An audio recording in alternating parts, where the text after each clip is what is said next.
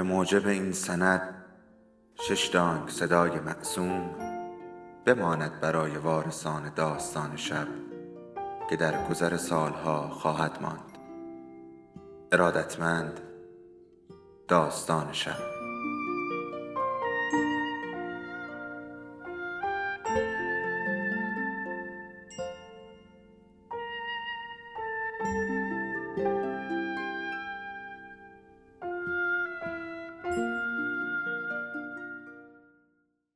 یکی بود یکی نبود.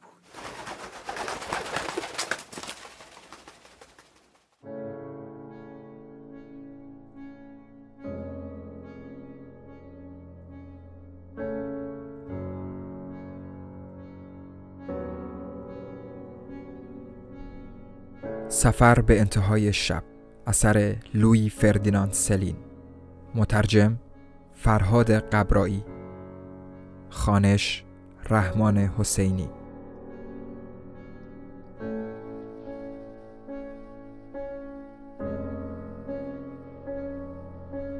قسمت هفدهم.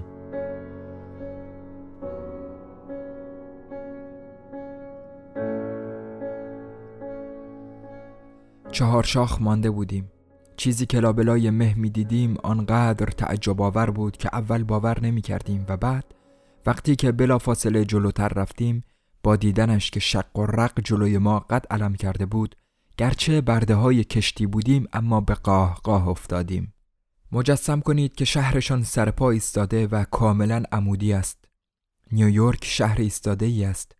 تا آن موقع البته شهرهای زیادی دیده بودیم. آن هم شهرهای قشنگ و بندرهای مشهور و غیره. ولی در کشور ما شهرها خوابیدند. چه کنار رودخانه و چه کنار دریا روی چشماندازها دراز می‌کشند و منتظر مسافر میمانند. در حالی که این یکی این آمریکایی اصلا قرار نداشت. نه خیر شق و رق ایستاده بود. ابدا کمر خم نمی کرد شق و رق و ترسناک. به نظر ما خندهدار بود. شهری که عمودی ساخته شده باشد البته خندهدار هم هست.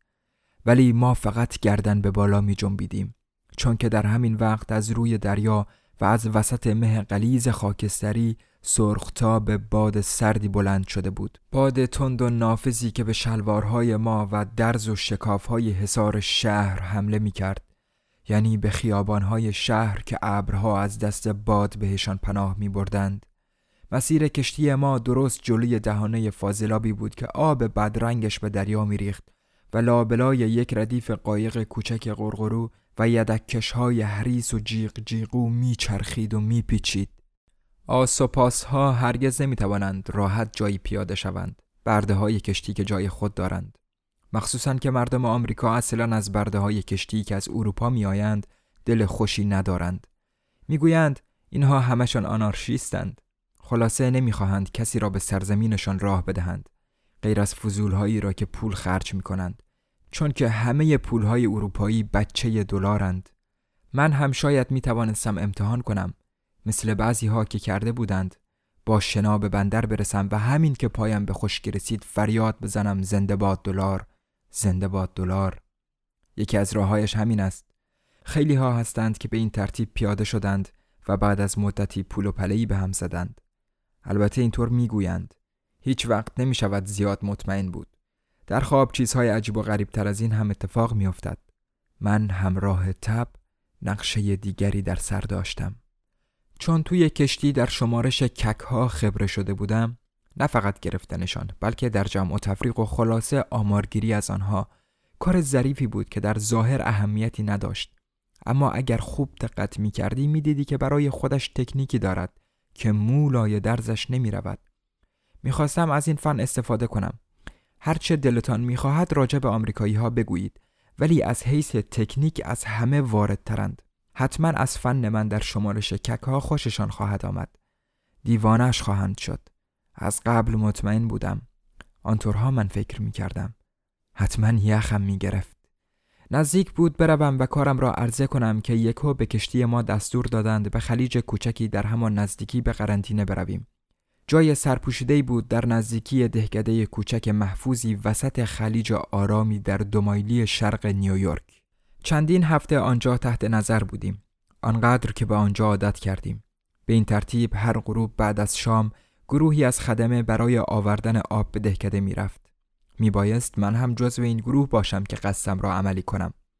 رفقایم می‌دانستند می‌خواهم چه کنم ولی زیاد به این ماجرا علاقمند نبودند. می‌گفتند دیوانه است ولی خطرناک نیست در این فانتا کمبیتا غذا بد نبود کمی کتک میخوردند ولی نه زیاد و به هر حال میگذشت کار متوسطی بود و از همه بهترش این بود که هرگز از کشتی اخراج نمی شدند و حتی شاه کاستیل قول داده بود که در سن 62 سالگی مقرری بازنشستگی مختصری هم بهشان بدهند. این دورنما شادشان می کرد. موضوعی برای رویاهاشان فراهم می شد و به علاوه روزهای یک شنبه می توانستند احساس آزادی کنند و گذشته از این به بازی رأیگیری هم بروند.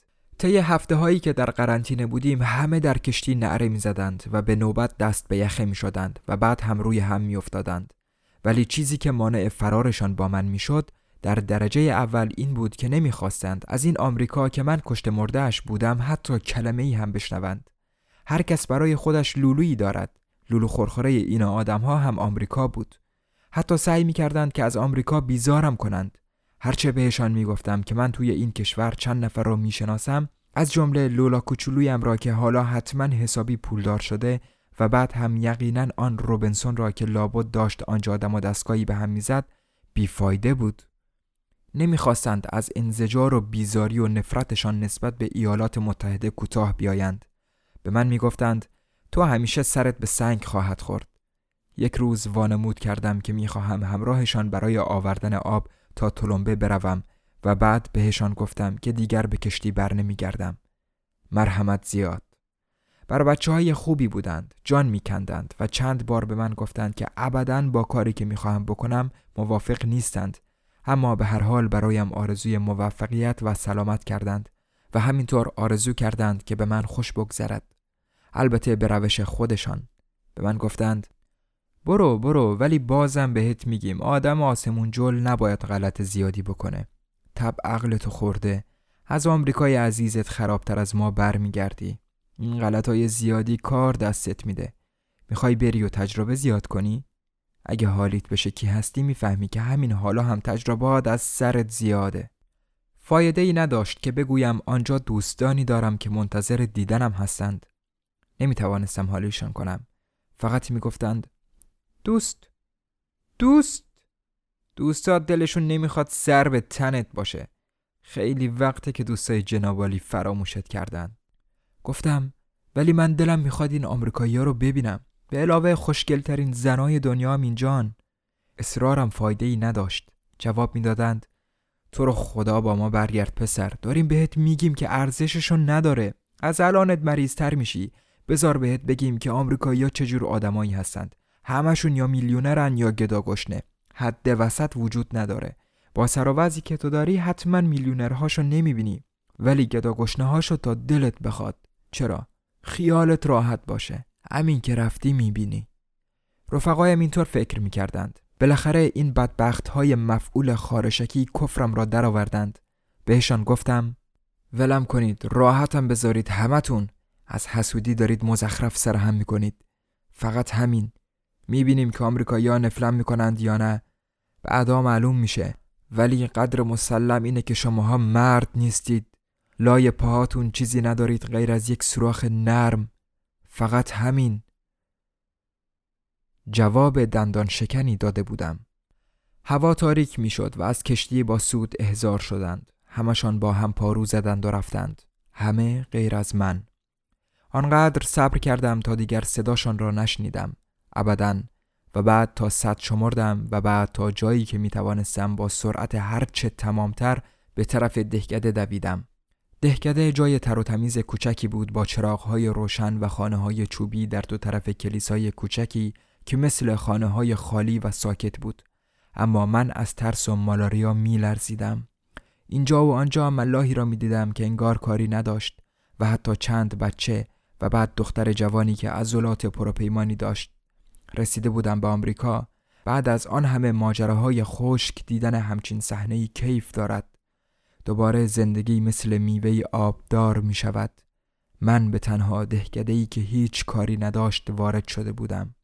یک فوج ملاح و خانواده هاشان مراقب این دهکده بودند و آماده برای روزی که تا اون از یک کشتی مثل کشتی ما برسد و زندگی بندر بزرگ را به خطر بیندازد. توی همین خانه ها بود که تا آنجا که از دستشان برمی آمد خارجی ها را میفرستادند آن دنیا که مردم شهری گرفتار درد و مرض نشوند. حتی قبرستانی آماده دم دست داشتند که همه جایش گل کاشته بودند. منتظر بودند. شست سالی بود که منتظر بودند و کاری غیر از انتظار نداشتند. کلبه کوچکی را پیدا کردم و چپیدم تو و بلافاصله خوابم برد. صبح روز بعد کوچه ها پر از ملاحانی بود که لباس های کوتاه تنشان بود و چنان چهارشانه و خوشقد و بالا بودند که بیا و تماشا کن. همشان با جارو و سطل آب اطراف پناهگاهم و دوروبر چهار راه های این دهکده فرضی مشغول کار بودند. بیفایده بود که خودم را به بی بزنم.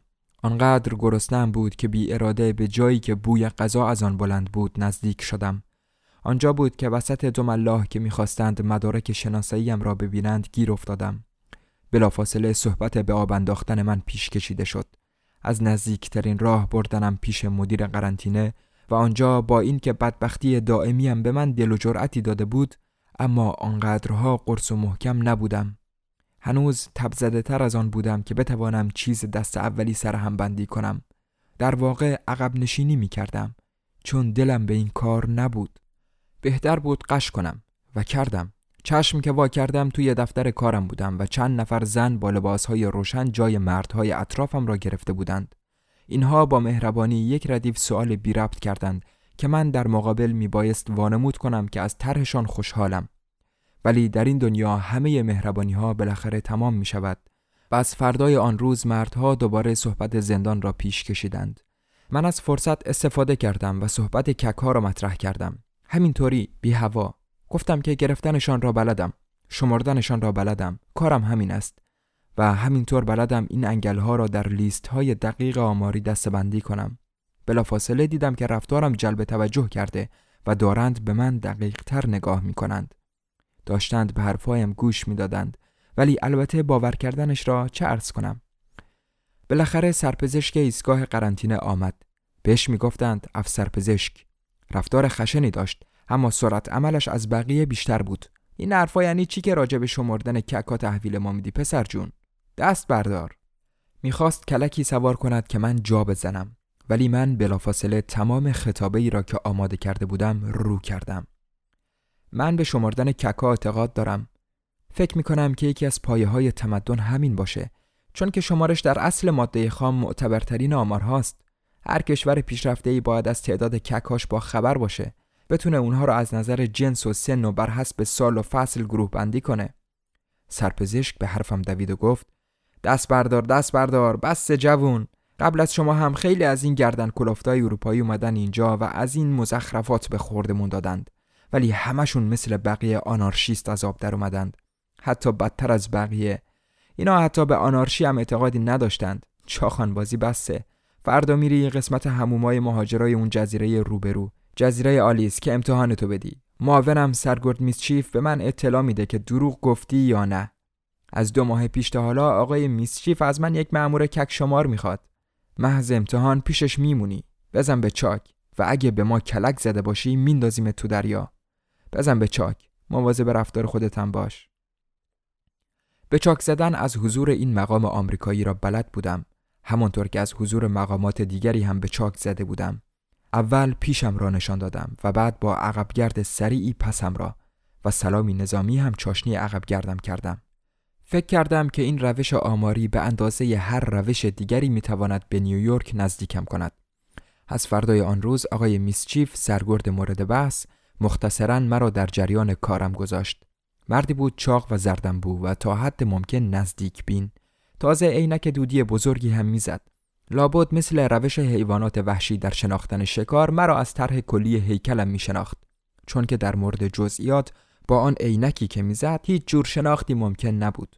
کارمان را بدون دردسر پیش بردیم و گمان می کنم که در اواخر کارآموزیم میس چیف نسبت به من علاقه پیدا کرده بود.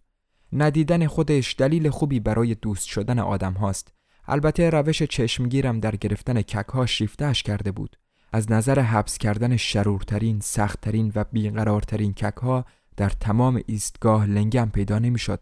من حتی می توانستم نر و مادهشان را روی تن مهاجرها پیدا کنم. باور کنید که کار سختی بود. میس چیف بالاخره کاملا به زبردستی من ایمان آورد. غروب که می‌شد بس که کک کشته بودم ناخون شست و سبابم کبود بود. ولی هنوز کارم تمام نشده بود چون که مهمترین قسمت کارم مانده بود. میبایست گزارش روز را تنظیم کنم. کک های لهستانی در یک ستون کک های یوگسلاو در ستون دیگر کک های اسپانیایی شپش کریمه‌ای شپش پرویی. خلاصه هرچه که قاچاقی سفر می‌کرد و تن آدمی را زیر زیرکی میگزید از زیر ناخونهای من میگذشت. همینطور که می‌بینید کاری بود ظریف و در عین حال قولاسا اعداد و ارقام ما در نیویورک در دایره خاصی که به ماشین های الکتریکی ککشمار مجهز بود بررسی می‌شد. هر روز یدککش کوچک قرنطینه تمام ارز خلیج را طی می کرد که اعداد و ارقام ما را برای بررسی یا بایگانی حمل کند. به این ترتیب روزهای زیادی سپری شد. من کمی بهتر شده بودم ولی به تدریج که هزیان و تبم در این رفاه از بین می رفت کرم ماجراجویی و بی احتیاطی های تازه دوباره به سراغم آمد و خیلی زود کارش را کرد. در سی و هفت درجه همه چیز دوباره کسالتبار و مبتزل می شود. البته می توانستم تا هر وقت که دلم بخواهد آنجا بمانم غذای خوب ایستگاه را می خوردم و از همه بهتر این که دختر پانزده ساله سرگرد میسچیف که هنوز یادم میآید هر روز ساعت پنج با دامن فوقالعاده کوتاهش جلوی پنجره دفتر کارمان برای بازی تنیس می آمد. پاهایش اگرچه یک کم مردانه بود اما در عین حال زرافت داشت زیبا و در حال شکفتن. مربی های جوان ایستگاه از کنارش جنب نمیخوردند. ناکسای هرزه احتیاجی نداشتند که مثل من با کار مفیدی که امثال من می‌کردند بودنشان را توجیه کنند. حتی یکی از حرکات کوچکشان را هم اطراف بتکوچلوی خودم از دست نمی‌دادم. روزی دو سه بار رنگم مثل گچ سفید می‌شد. بالاخره به خودم گفتم که ممکن است شبها مرا هم با یکی از آن ملاها عوضی بگیرد. به این امیدها پروبال می دادم که یک روز شنبه در 23 ومین هفته ورودم دری به تخت خورد یکی از همکارهایم که ارمنی و متصدی یدکش آمار بود قفلتا معمور ککشماری سگهای گروه جویندگان طلا در آلاسکا شد. اگر بنا بود در زندگی ترقی کند کرده بود و داشت با دومش گردو می شکست سگهای آلاسکا در واقع خیلی ارزشمندند. همیشه به آنها احتیاج هست خوب ازشان مراقبت می کنند در حالی که مهاجرها بهتر است بروند به درک. توی سر سگ بزنی مهاجر از آب در میآید. چون از آن به بعد کسی دم دست نبود که آمار و ارقام را به نیویورک ببرد در دایره ما برای انتقال من تاقچه بالا نگذاشتند. میس چیف رئیس من موقع خداحافظی با من دست داد و توصیه کرد که در شهر کاملا سر به زیر و سر به راه باشم. آخرین توصیه این مرد شریف به من همین بود و همانطور که هرگز برگشتنم را ندید خودم را هم ندید. همین که به بارانداز رسیدیم رگبار شدیدی قافلگیرمان کرد. از نیمتنه نازکم گذشت و آمار و ارقام را که دست داشتم شست. البته بعضی از کاغذها را توی کیف زخیمی که از جیبم بیرون می‌زد نگه داشتم تا خودم را در شهر جای تاجری غالب کنم و پر از ترس و هیجان به طرف ماجراهای دیگری تاختم. وقتی به طرف دیوار این شهر عمودی سر راست می کردم نوعی سرگیجه وارانه احساس می کردم چون که واقعا هر جا را می دیدی پنجره زیادتر از حد انتظار بود و همه آنقدر شبیه هم بودند که احساس تهوع می کردی لباس کمی تنم بود و من که می لرزیدم به طرف تاریک ترین شکافی که در این حجم عظیم می شود پیدا کرد رفتم با امید اینکه رهگذرها مرا وسط خودشان نبینند. خجالت دست و پاگیر چیزی نبود که ازش بترسم. خیابانی که انتخاب کرده بودم واقعا از همه باریکتر بود. به باریکی نهری در کشور خودمان و پر زباله و کسافت مرتوب و پر از تاریکی. آنجا آنقدر آدم ریز و درشت راه می‌رفت که مرا عین سایه همراه خودشان بردند. آنها هم مثل من راهی شهر بودند. سرشان را زیر انداخته بودند و لابد سر کار می‌رفتند. مثل فقرای همه جاهای دیگر.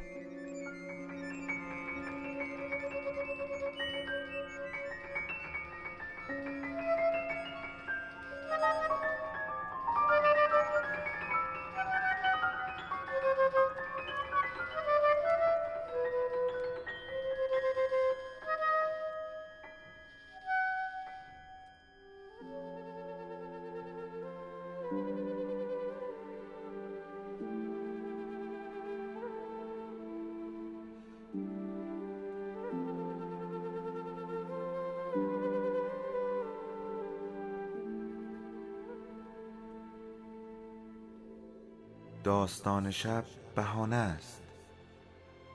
برای با هم بودن دور هم نشستن شنیده شدن.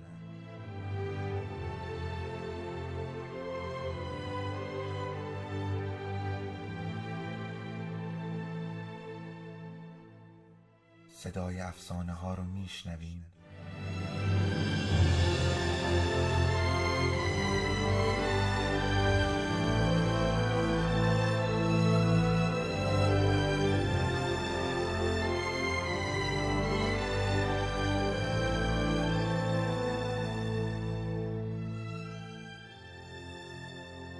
شبتون بخیر.